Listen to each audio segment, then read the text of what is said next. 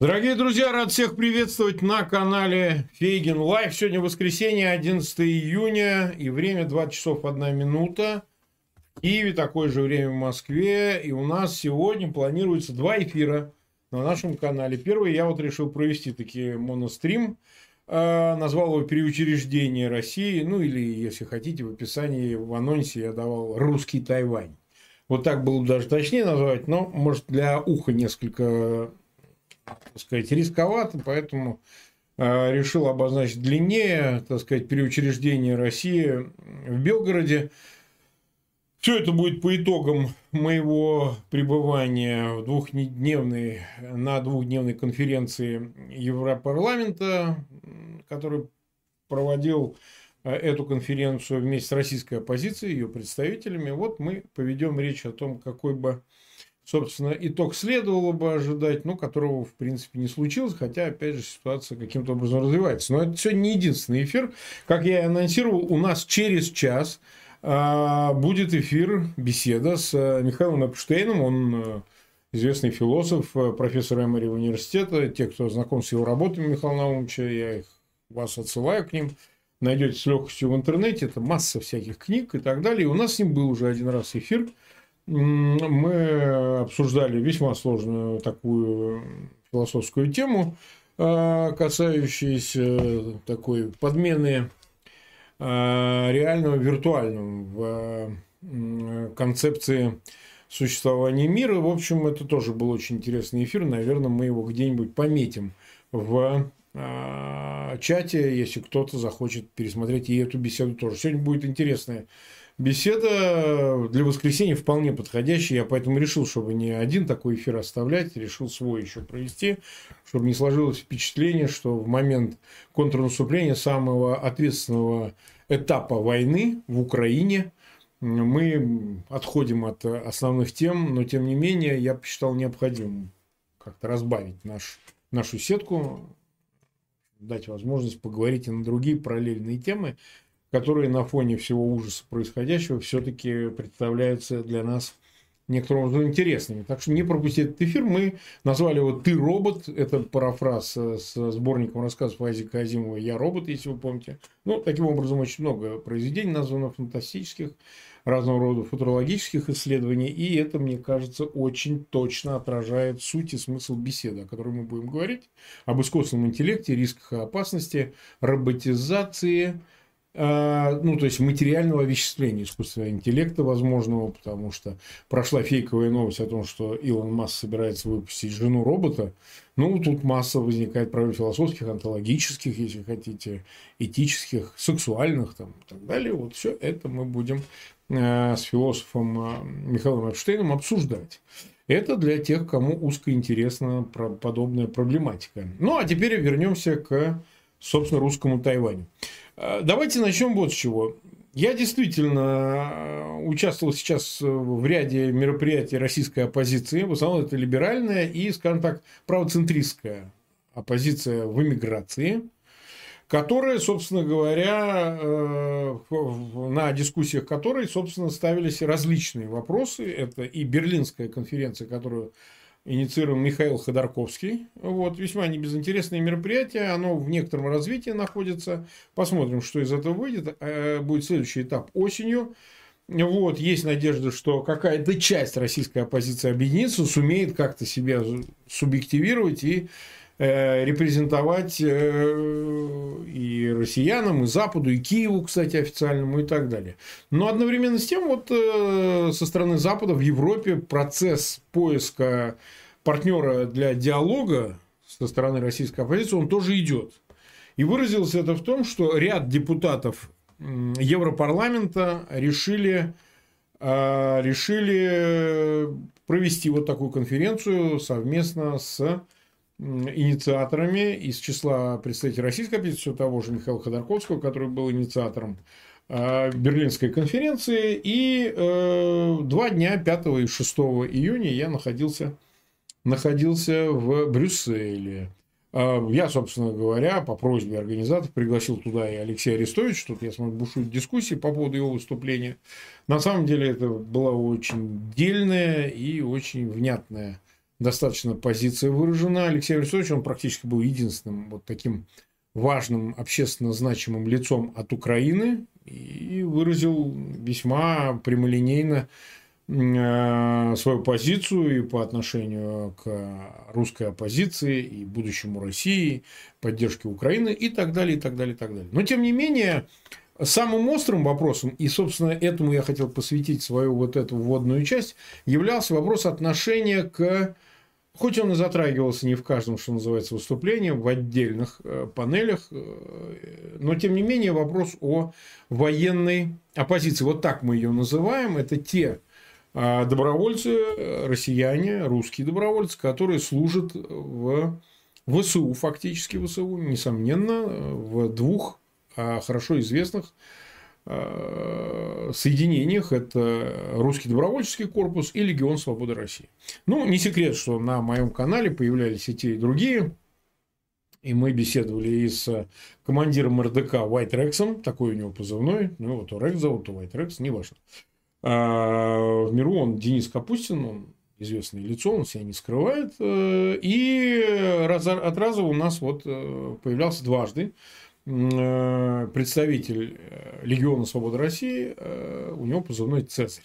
Ну, у военных есть позывные, поэтому под такими позывными, собственно, они участвовали в наших эфирах, и мы широко обсуждали вопросы как раз их участия в войне, в общем-то, перебрасывание войны на территорию России и какая у этого у всего есть перспектива.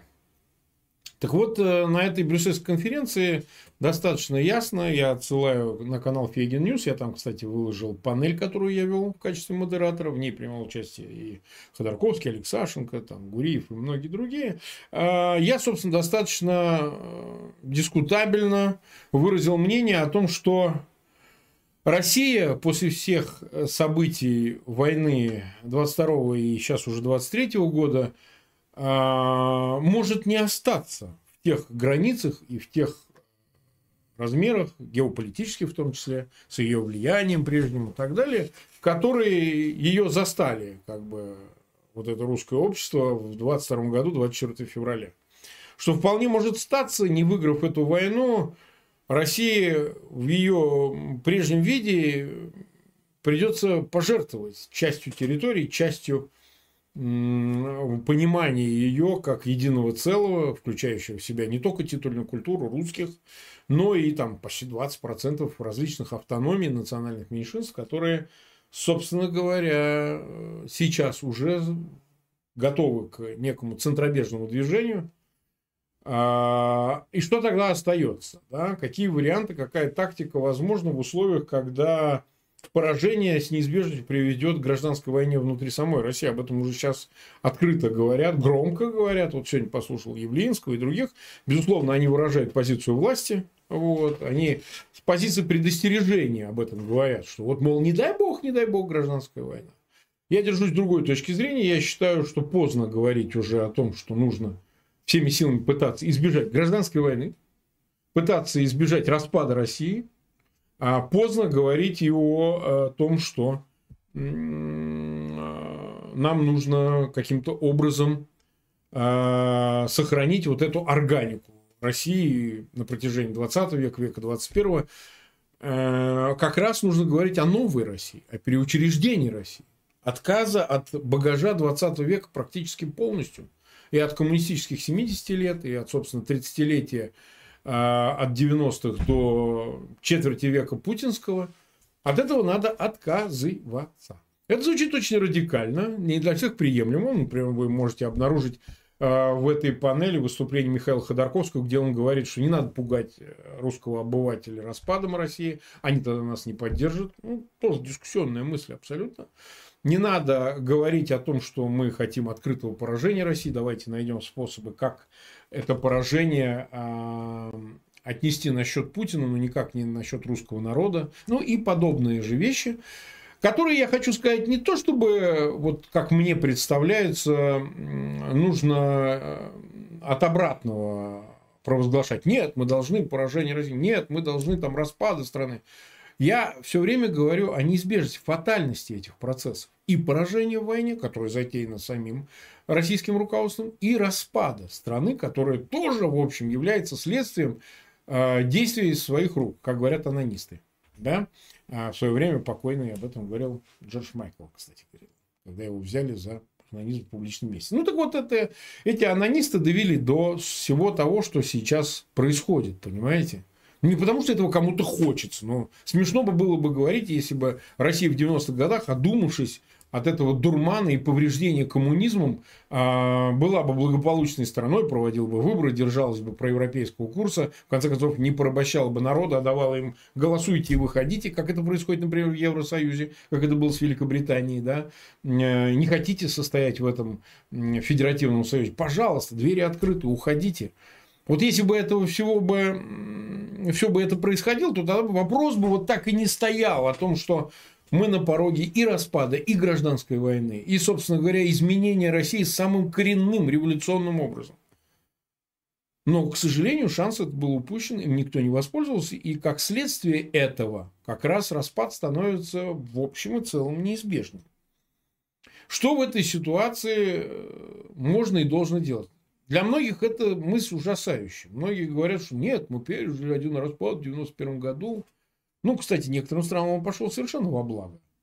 Это та же ловушечная часть, потому что когда они говорят, что мы один народ с Украиной, что совершенно не так, русские и украинцы вообще не один народ, ни одно государство, ни единая история и так далее. Это тюрьма народов и вечное противостояние и попытка одних убежать от других. Ну, понятно, украинцев от России. А, так вот, тем не менее, они попадают в ловушку того, что на самом деле какая-то часть какая-то часть э, бывшего этого СССР, в общем, успешно справилась с этой задачей. Ну, конечно, Украина была отдельной, такой же, как страны Балтии, или там, Молдова, или Грузия, но, тем не менее, Украина-то ведь это, собственно, тоже из советского наследства территория. И, тем не менее, она-то избавилась от всех этих комплексов и стремительно пытается вестернизироваться, уйти на Запад. Там, ну, я уж не говорю, интегрироваться в НАТО, Евросоюз, это понятно. А остальная вот Россия, которую они почему-то считают единым пространством и единым народом, застряла там же, в этом имперском состоянии и никак не может от него избавиться, и, видимо, скоро еще не избавится. А значит ли это, что при очередном распаде не могут появиться такие же Украины, как я говорю, из России? Украины, понятно, в кавычках, не, не этнические Украины, хотя хрен его знает, которые как раз-таки могут сказать, слушайте, а мы вот как-то с Московией-то и со всем вашим этим нарративом китайским мы как-то, ну и он нахер. А может, мы создадим свой русский Тайвань? Да? Ну, я опять же условно это говорю, чтобы для наглядности, для красочности. И как бы заживем совершенно отдельным состоянием. Белгородчина, да, Смоленщина, Курск, не знаю, Брянск.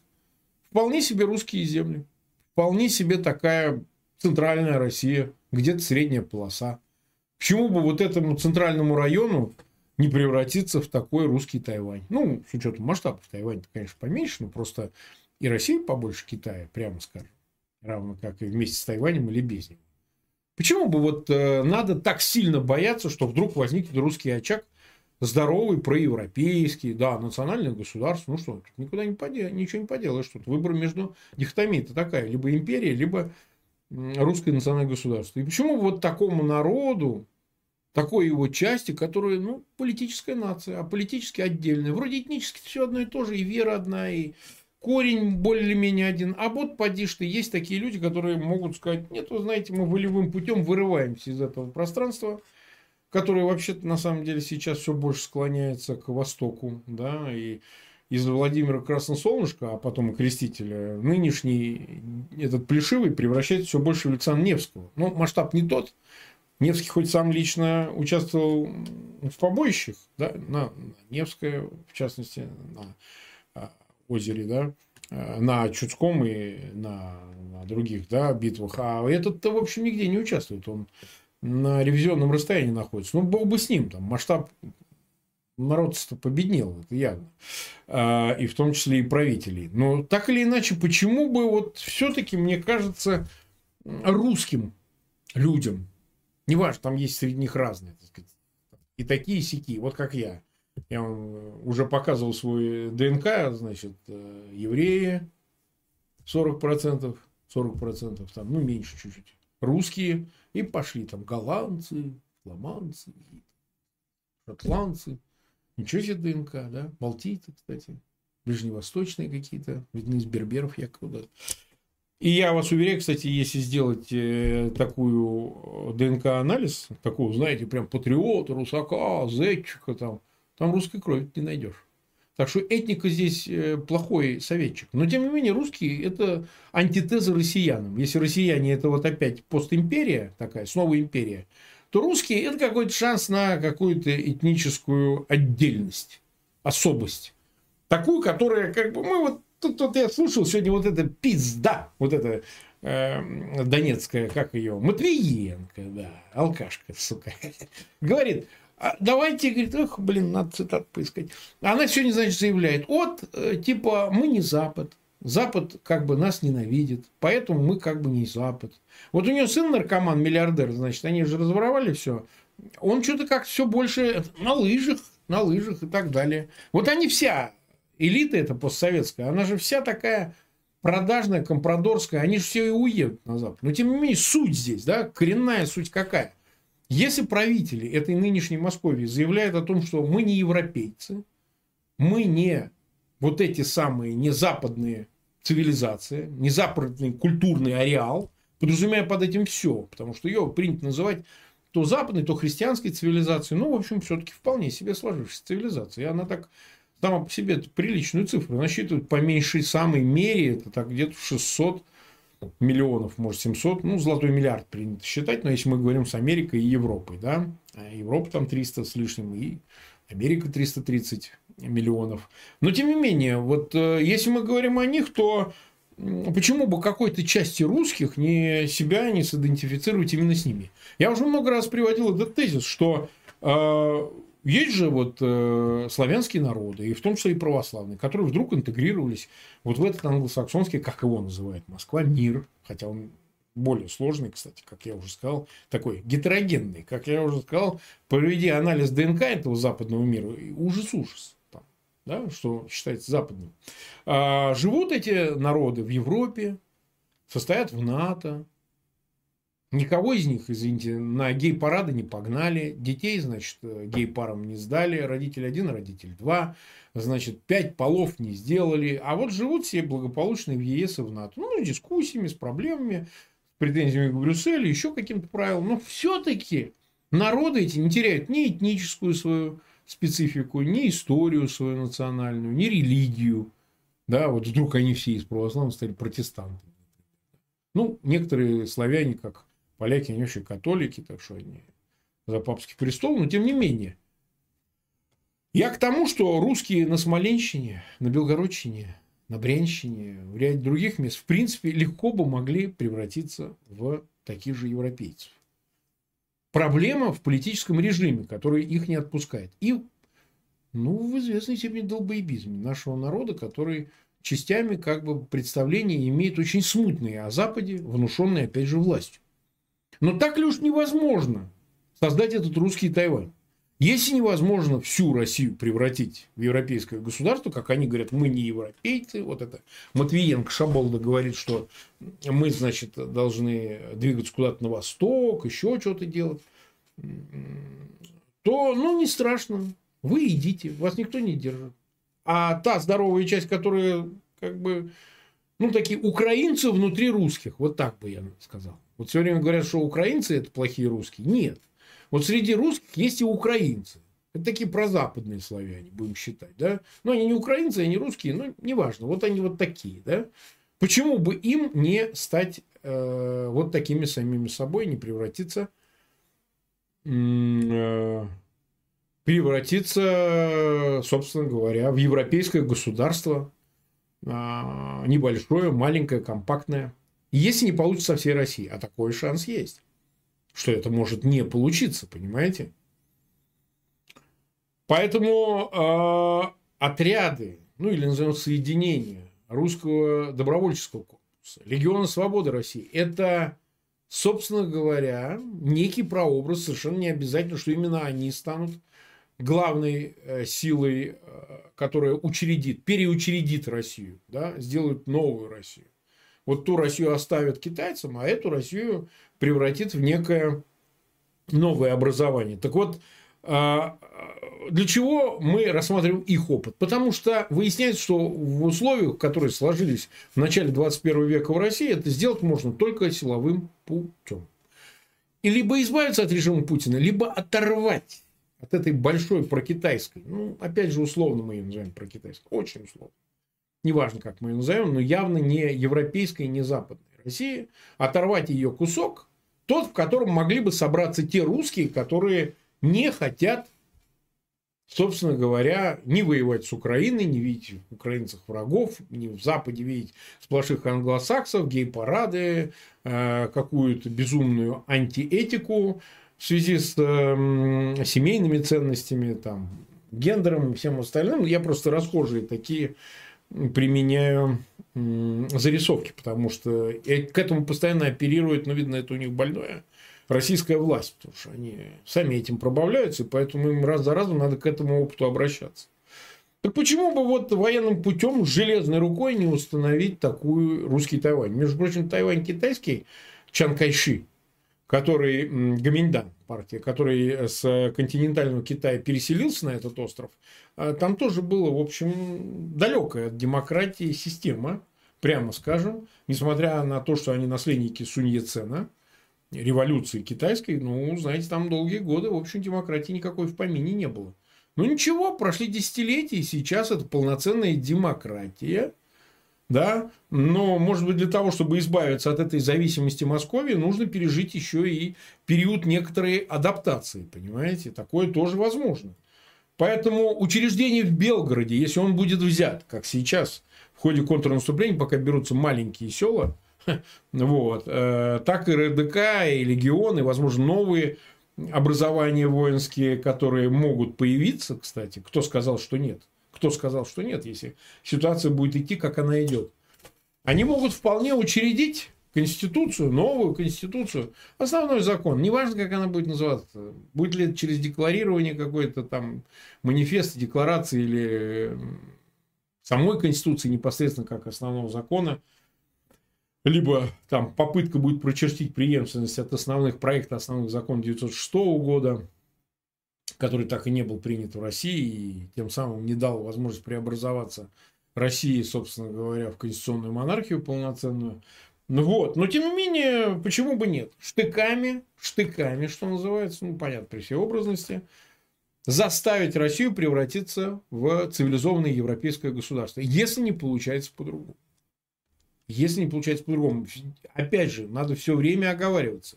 Это не от того, да, что э, кто-то этого прям желает, стремится. Суть не в этом. Мы участники большого исторического процесса. Этот процесс характеризуется вторым, повторным, назовите, распадом а, того, что мы называем постимперией. Попытки обрести это вновь качество – а, сверхдержавная, имперская, нынешняя Россия во главе с режимом, который ее держит за горло, она а, испытала, собственно, собственно, удар поражения, который ведет к краху, с неизбежным краху и распаду. А, Причем его будут сопровождать и фрагментация государственной власти, и отпадение народа от церкви, кстати, мы уже это видим. Кстати, в 2017 году ровно таким же образом процесс шел. Я много раз к этому обращался, рассказывал, как после февраля 17 э, по воскресеньям на службу перестали ходить офицеры и солдаты, что было обязательным порядке, когда стали просто разрешили добровольно посещать службу в православной церкви, туда вообще просто перестали ходить ноль. Понимаете, просто перестали ходить и офицеры, и солдаты, все перестали ходить. Сейчас приблизительно тот же процесс, но помимо этого есть и э, дикая коррупция, в общем-то, распад управления и государственного аппарата. И на этом фоне, безусловно, РДК или Легион Свободы России, да хоть Пригожин, могут оказаться куда более существенной силой, которые могут взять на себя эту непростую функцию. А, кто-то скажет, что пока сил недостаточно. Мы не видим, а, чтобы ни численно, ни а, с точки зрения дееспособности те силы, которые представляют военную оппозицию, могут осуществить этот дерзкий план. Пока да, это действительно так, этого нет. Но есть еще одна причина. Дело в том, что они находятся в конфликте, в конфликте, скорее в одностороннем, хотя он сейчас уже обоюдный, с оппозицией в эмиграции. В основном это либеральная оппозиция, она всегда держит шишку, тем более она как раз прозападная, и она как раз может внушить и дать эти идеи, собственно говоря, политические идеи военной оппозиции, но там нет взаимопонимания вообще никакого. Со стороны российской оппозиции, и, кстати, Брюссельская конференция это достаточно ясно отразила, есть и боязнь перед э, силовым началом, есть и недоверие к бэкграунду этих объединений, там действительно очень много, много националистов, правых, выходцев из ультрагрупп националистов и так далее, что, в общем, не должно пугать в условиях войны, но тем не менее, есть такая а, по этому поводу опасения, рефлексии и так далее. Где-то даже страх прямой. Одновременно с тем а, и со стороны, собственно говоря, военной этой части людей, которые собраны в качестве добровольцев в этих соединениях, Легион Свободы России и РДК, да, конечно, создан с помощью украинского ЗСУ, с помощью украинских спецслужб, это очевидно, но по-другому это не могло быть в условиях войны.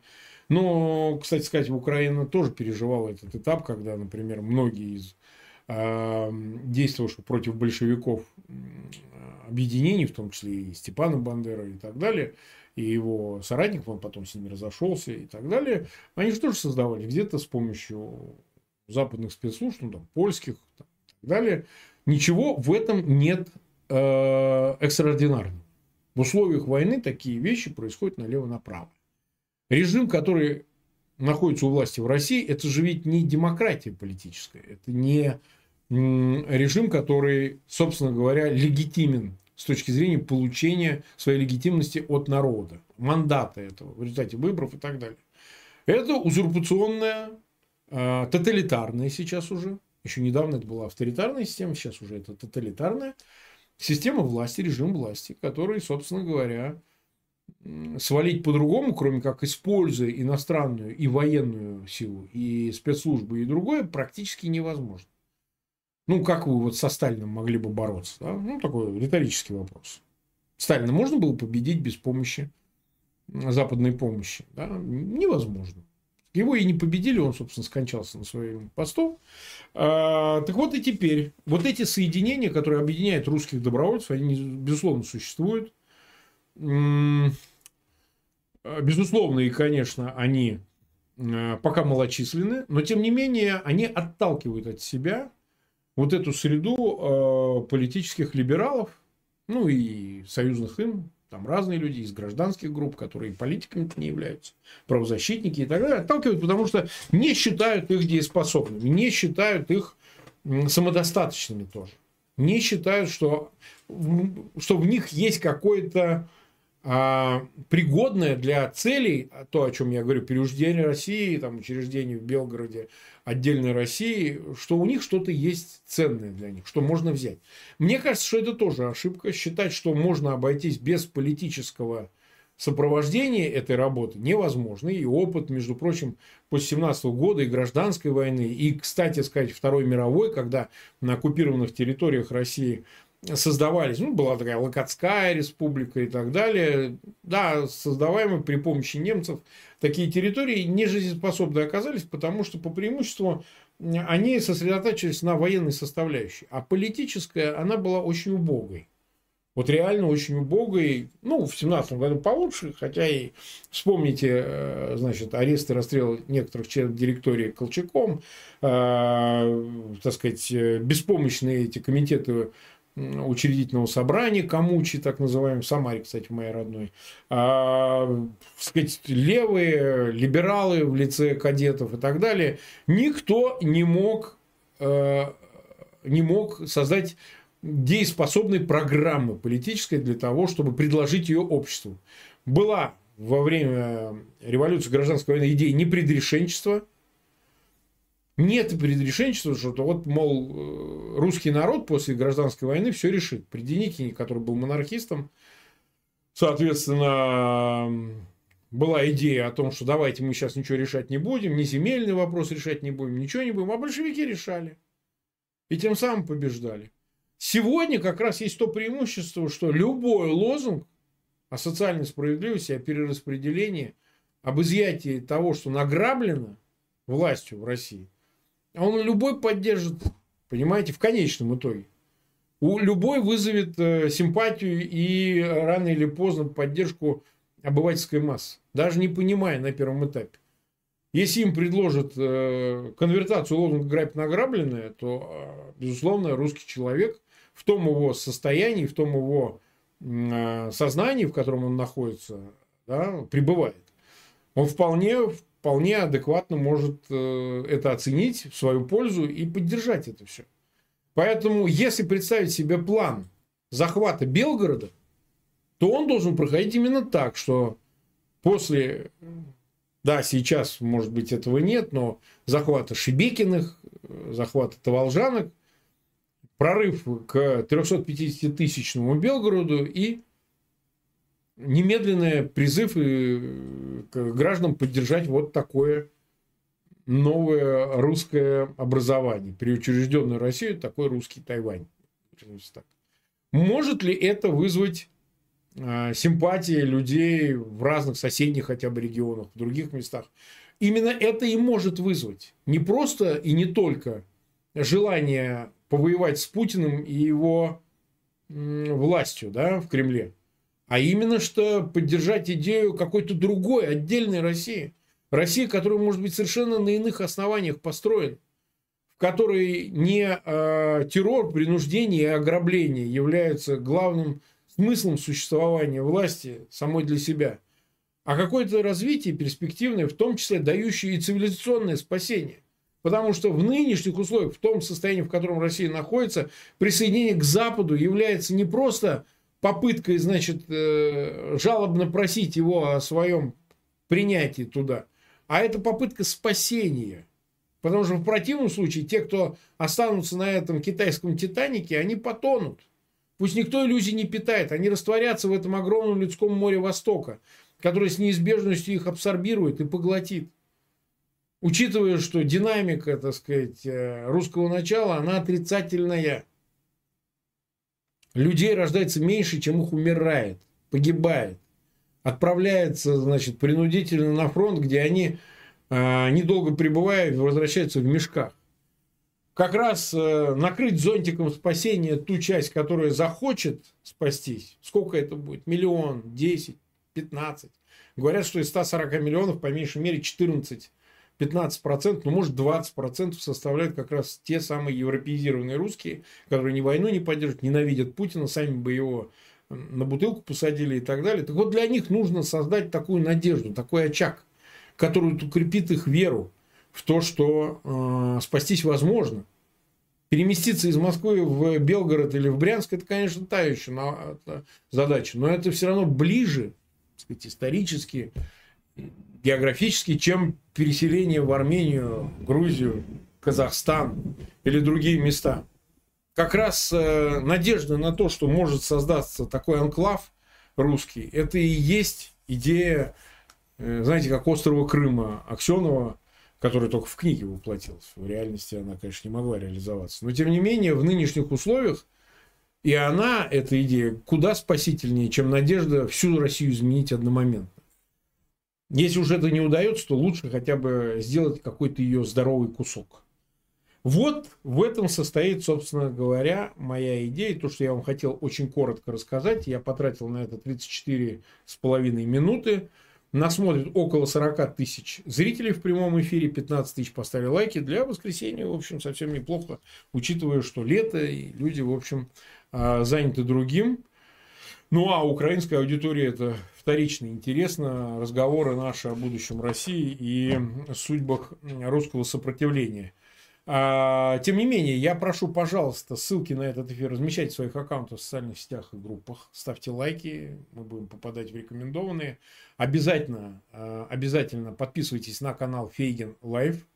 А, мы медленно тянемся, так сказать, к 2 миллионам 100, где-то 20 тысячам подписчиков. Ну, больше подписчиков, больше просмотров. Понятно, здесь корреляция. Соответственно, Пожалуйста, задавайте свои вопросы. Я понимаю, что многие обмениваются мнениями в чате, но если есть возможность, задавайте вопросы. Я сейчас как раз посвящу минут 20 ответам на ваши вопросы, актуальным, разным, на разные темы. Ну и, разумеется, не забудьте о том, что через 25 э, минут у нас будет прямой эфир с Михаилом Наумовичем э, Эпштейном, с которым мы поговорим о Э, искусственном интеллекте и роботе как замене humanity. Да?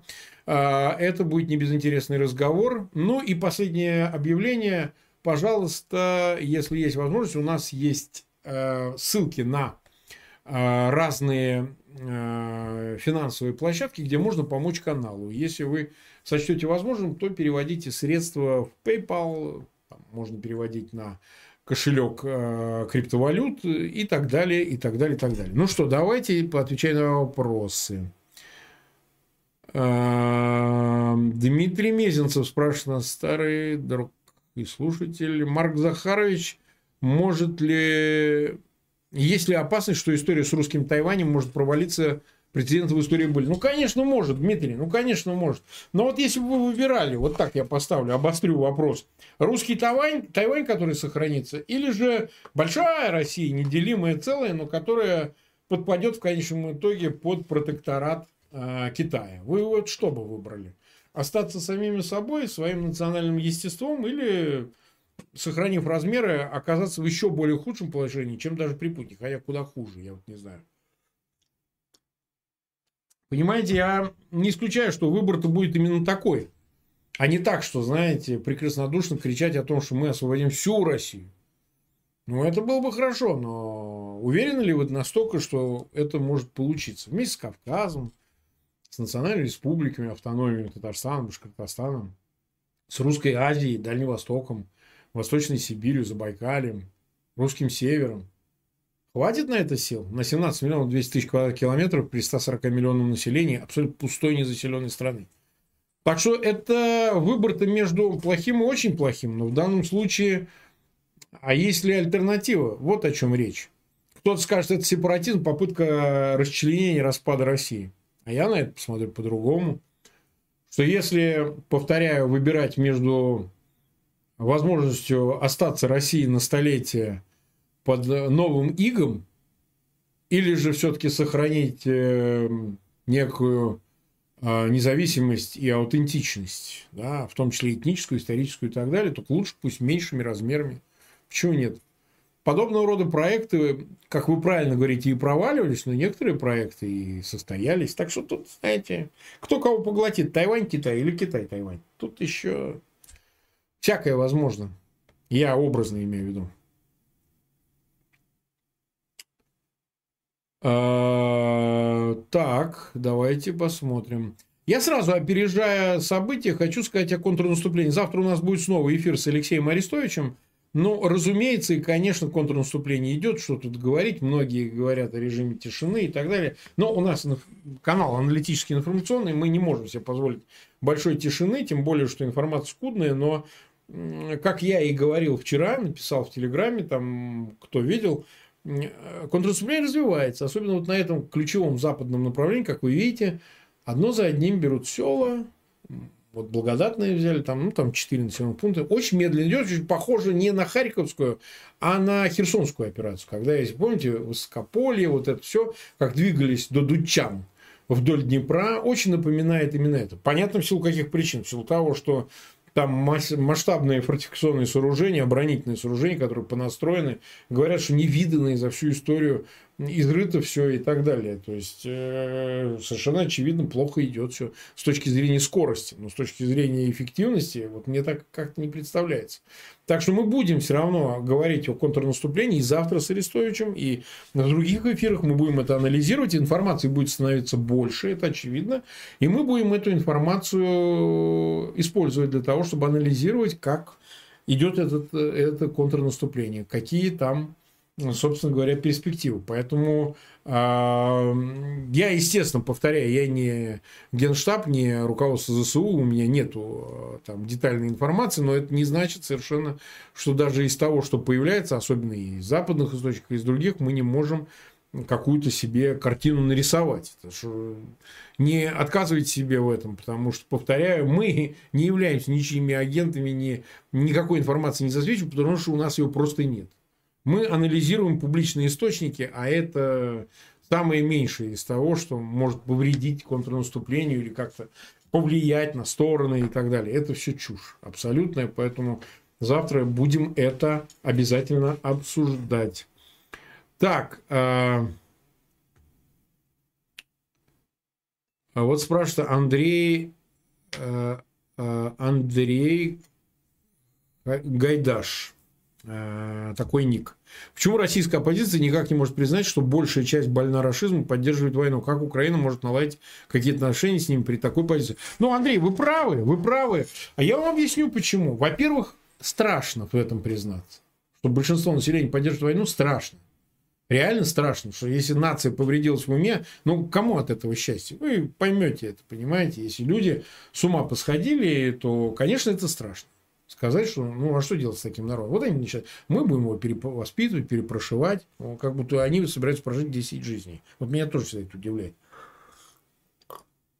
Во-вторых, там есть такое, знаете, мы как бы против Путина, но мы с нашим народом. Давайте вот э, разделим эту пропасть, сами докопаем между Путиным и народом. Но нет этой пропасти-то. Вот в такой степени. И по силам ли русской оппозиции, российская оппозиция, суметь эту дифференциацию между народом и а, властью провести. При том, что власть, конечно, нелегитимная, народ ее не выбирал, это очевидно, но тем не менее они контролируют, власть контролирует народ, она им управляет, и народ податливо, послушно делает то, что им приказ. Ну, вот им принудительно сказать, гони на фронт вот через мобилизацию. Ну что, они что, отказались, что ли, возмутились? Нет. Вот вы знаете, как Э, в Беларуси. Вот э, Тихановская опубликовала информацию. Я думаю, что под ней есть основания, что в декабре Лукашенко заставлял собственную армию двинуться в Украину. Ну, видно, на него давили из Москвы и так далее. И что? И что? А армия сказала, хуюшки вашей Дунюшки. И все, и никуда не пошла. Понимаете? И что же тогда? А почему российская армия так себя не повела? Или российский народ, в конце концов, если кто-то считает, что он субъектен. Поэтому говорить о Эм, том, что российский народ себя как-то отделил от власти, этого не произошло. Зачем обманывать-то? Есть еще одна причина. Понимаете, э, вот российские либералы, либертарианцы есть такие. Это как секта. Такие, они дрочат друг другу. Вот, они почему-то решили, что вот они вот будут любить народ, вот это народопоклонство, которым страдали, кстати, народовольцы, вот это, я очень так это напоминаю. Вот давай, народ, ты такой сладенький, тетешка его, знаешь, попку помыть. Народ милый, ты так страдаешь, так страдаешь, все вокруг виноват, Запад виноват, Украина виноват, все виноваты.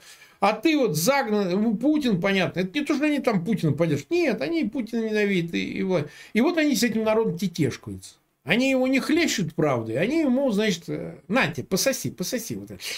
Леденец, понимаете? Вот есть такое, что мы вот такие вот, вы все проукраинские, вы все украинские, российская оппозиция, которая там а, за поражение в войне режим Путина, за, за репарации, а мы вот такие, мы за народ. Мы за народ. Вот. Но я всегда говорю, вы с этим народом-то встречались, вот эти вот потлатые, там, у них там и геи, и, и так сказать, и группин секс, и так далее. Вы к народу зайдите. Им Пригожин милее. Значит ли это, что мы как бы не хотим исправления этого всего? Хотим. И хотим, чтобы народ одумался, и, и, и внушаем ему это все. Но это не значит, что его надо, понимаете, тетешкать, баюкать. сладкие какие-то ему постоянно говорить слова, чтобы его как-то, знаете, успокоить, совесть его успокоить. Не возбудить в нем вот это вот чувство обиды и, там, не знаю, возмущения или какого-то ненависти, злобы, который необходим, потому что война идет, люди гибнут, сотни тысяч. А вот давайте его, значит, э, за все прощать, все ему говорить, какой он несчастный и так далее. Но это не поможет делу. Это делу не поможет. Длить и длить будете вы тем самым войну, внушать, что ты, народ, ни в чем не виноват, и он будет, конечно, я не виноват, я вот еду на фронт, но я ж не виноват, это вот кто-то виноват. Я стреляю, я убиваю, я гибну даже, я не виноват. Это меня вот. Вот есть и это такая часть вот российской молодежь, кстати, молодежь преимущество. И вот они начинают это все. Им надо понравиться этому народу. Они думают, что этот народ завтра на них голосовать будет, что их имена будут в бюллетенях. Никаких выборов в России не будет, даже в благополучной России. Даже избавившейся от Путина. Нужно это понять. Очень долго. Может, когда-нибудь и будет, но это очень не скоро, не при их жизни. Про свою-то я уж молчу. И поэтому лучше народу по щечкам, по щечкам. Понимаете, правды, правды о том, что вот он натворил. Допустив то, что у власти находятся людоеды. Понимаете? Я вот с митингов не выходил. Я 35 лет в этой чертовой политике. С митинга на митинг. Я стоял в антикоммунистической организации в конце 80-х годов. Страшно подумать. 35 лет назад я вступил в Демсоюз. Вы понимаете, что это такое? В Демсоюз. В те годы. В Народный трудовой союз параллельно стоял во всех Демроссиях, Шмароссиях там и так далее. Что-нибудь изменилось? Ну, для меня такое ощущение, что я живу прямо в конце 80-х. Тот же ужас. Ну, тогда надежда была. И она, кстати, осуществилась. Ну, в тот момент на промежутке. В 90-х избавились от этого морока, как казалось тогда. И вот эти все люди, они продолжают таковать про главную свою идею. Мы представляем российский народ. Мы против Путина, мы против войны. Не, не, не против войны, конечно. Но они представляют российский народ. Но представлять его нужно обратным образом. То есть его нужно этот народ внушить ему, понимаете, что он не прав. Тем, что он безвольно принял вот это на себя Э, обязательство, сняв с себя ответственность, идти на эту войну, поддерживать эту войну, даже если в душе они, им это и не нравится. Не то, что они там против, а просто не нравится. Ну, умирать какому понравится? Поехать за зарплату и умереть, значит, в мешках вернуться где-нибудь из-под Токмака. Скоро, кстати. Поэтому это проблема, это большая беда российской оппозиции. И ровно поэтому, да, не находится общего языка с официальным Киевом. И ровно поэтому тоже, но не только, не находится общего языка с РДК и Легионом Свободы России. Потому что тогда, получается, они одобряют людей, которые стреляют в этот самый народ, бедный несчастный, с помытой попкой. Понимаете? Же убивают, же стреляют. И все. Ну так как же такое поддерживать? А это беда, это вот заглушенность, понимаете? Вообще, конечно, и безусловно, за русскую историю, ну хотя бы 20 века, те, кто выступал с оружием в руках против действующей власти, большой поддержкой и симпатиями чаще не обладали. Хоть вы возьмете э, гражданскую войну, хоть войну Вторую мировую, там, Комитет освобождения народов России, так называемый РОА, ну, РОА как таковой не существовало, существовали две дивизии Комитета освобождения народов России, то, что в просторечии называется власовским движением. Ну, в общем, никто не имел успеха. Не потому, что речь идет о том, что они пошли против своего народа. Они чаще всего пошли не против народа, они против власти пошли, большевиков. А проблема в том, что историю пишут победители. Ленин, который получил 50 миллионов золотых от немецкого генштаба, понимаете, а, оказался в истории создателем советского государства. А люди, которые его изобличали, вынуждены были бежать. Все. Ну, кто-то потом погиб и далее. Ну, вот, например, члены Временного правительства. Тут же, вот, э, напомню, Керенский в Америке жил. Ну, и многие другие. Милюков во Франции и так далее. Он был министром иностранных дел. А, вот. А во Временном правительстве летом, а, весной-летом 17 года. Потом он ушел в середине лета и так далее. Ну, то есть, речь идет о чем? О том, что э, судьба незавидная у этих Историческая судьба незавидная. Но есть шанс ее изменить. Это не значит, что не надо пытаться. Что по этой логике надо выбрать Путина между собственно говоря, теми, кто там так называемыми неонацистами в РДК и Легионе, что ли? Вот такой выбор, вот так на весах взвешивается. Я глубоко убежден, что нужно всегда рискнуть. Нужно дать шанс тем, кто хочет с оружием в руках изменить положение вещей, дать шанс им попробовать это сделать. И в общем и целом, если э, вы видите, что это единственный шанс, то тогда поддержать обязательно. Я не вижу другой альтернативы. Я уже говорил, что, конечно, как бы было бы замечательно и хорошо, чтобы народ сам сверг Путина. Но кто видит такую перспективу? В чем она? Где? Признаки ее пусть мне э, скажут. Как они выглядят? Алексей Черник, такой ник, задает вопрос, может ли полк Калиновского совершить такую же операцию в Беларуси, как РДК или Герон на Белгородчине? Да, Алексей, я думаю, что, скорее всего, так оно и произойдет. Это, во-первых. И у полка Калиновского очень хороший шанс. Очень хороший. Ну, полку, конечно, нужно увеличить существенную численность, нужно э, лучше подготовиться, безусловно, использовать и союзные силы, национальные и другие, которые могли бы помочь, и украинцев, конечно. И я думаю, полк Калиновского этим и занят и разрабатывает точно такие же планы. Просто э, полк Калиновского, скорее всего, будет как бы колбаску резать не по кусочку, а запихнет всю в рот, потому что они дойдут сразу до Минска. Зачем полку Калиновского забирать Брест или Гомель? Нужен Минск. Сразу вся власть. Это все-таки не такая огромная страна, Беларусь, как Россия. И понимаете, нужно дорваться до Минска, убить э, Лукашенко и дальше уже 9-миллионный народ освободить. Шанс на это гораздо выше. Белорусов гораздо больше участвует в сопротивлении э, в этом полку Калиновского. Белорусские молодые люди, белорусы в Литве и в Польше тоже готовятся. Там тоже есть э, отряды. И как только появится возможность, я думаю, что, безусловно, полк Калиновского осуществит такой рейд. Но я говорю, что он не может эти рейды делать несколько раз. Это должно быть один и сразу, чтобы результат был.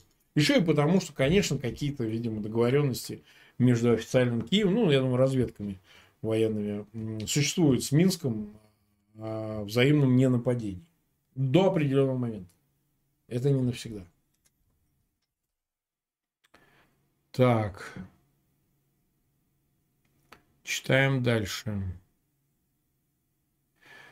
Читаем дальше. Сейчас,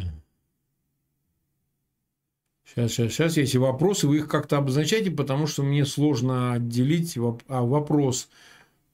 Вот, Максим Константинов. Вопрос. Допустит ли Китай, что у него из-под носа уведут кусок ресурсов в виде части России? Максим, очень уместный вопрос.